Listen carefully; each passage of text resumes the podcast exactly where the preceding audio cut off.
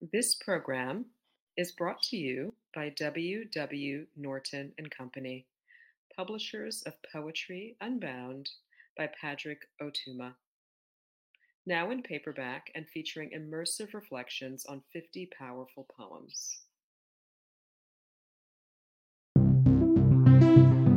Hi everyone, this is Kazim Ali, author of The Voice of Sheila Chandra and Poem a Day guest editor for the month of August. I hope you enjoy today's offering brought to you by the Academy of American Poets.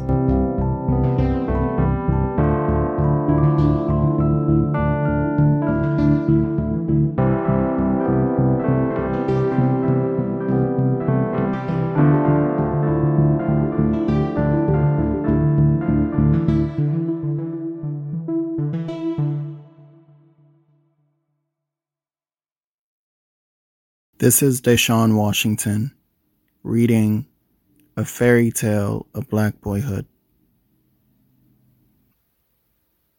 When I say black, what I mean is the curl of my hair is tight enough to snag the teeth of a wide tooth comb. So I don't comb my hair when I'm in the comfort of my home. This comfort is the standard by which I determine who, what, where is home.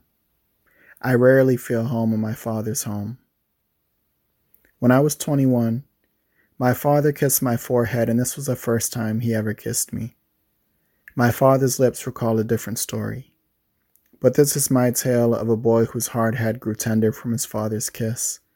The words, I love you, boy, seeped into my newly softened skull. For just a moment, my father returned my boyhood so he could feel the gratification of kissing his son goodnight. It had to be that way. The only way to rake my hair into a neat brush of manageable coils is to first wet it thoroughly. Before I leave my home, I sometimes, most times, tame my hair with water to allow it to floss the teeth of the comb, to bear the brunt of its bite. I sometimes long for watered down brown tresses that know to bow to the comb's might. I sometimes wish my hair would grow into an impenetrable forest, endless and black as starless nights, when I say black, I mean my father's heart and bosom has left me disheartened, desensitized to all but the snatch of a fine toothed comb.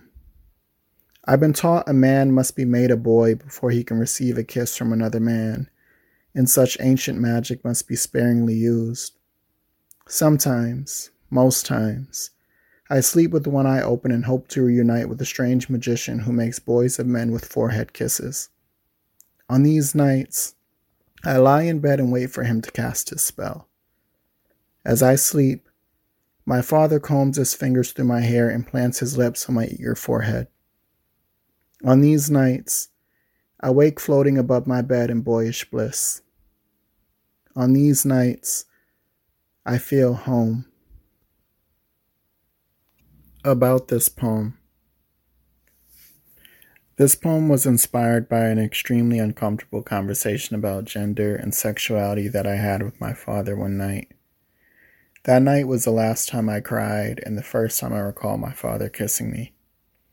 Among the many causes for discomfort in my father's presence, my hair is one of the greatest. I often hate to be seen by my father because of his constant scrutiny of my hair and however I choose to wear it. All of these unsettling emotions tied to my father and my hair and my queerness have been woven together to form this poem.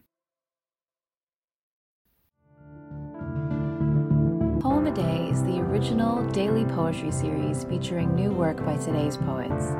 Produced by the Academy of American Poets, this free digital series is made possible by you, our readers and listeners.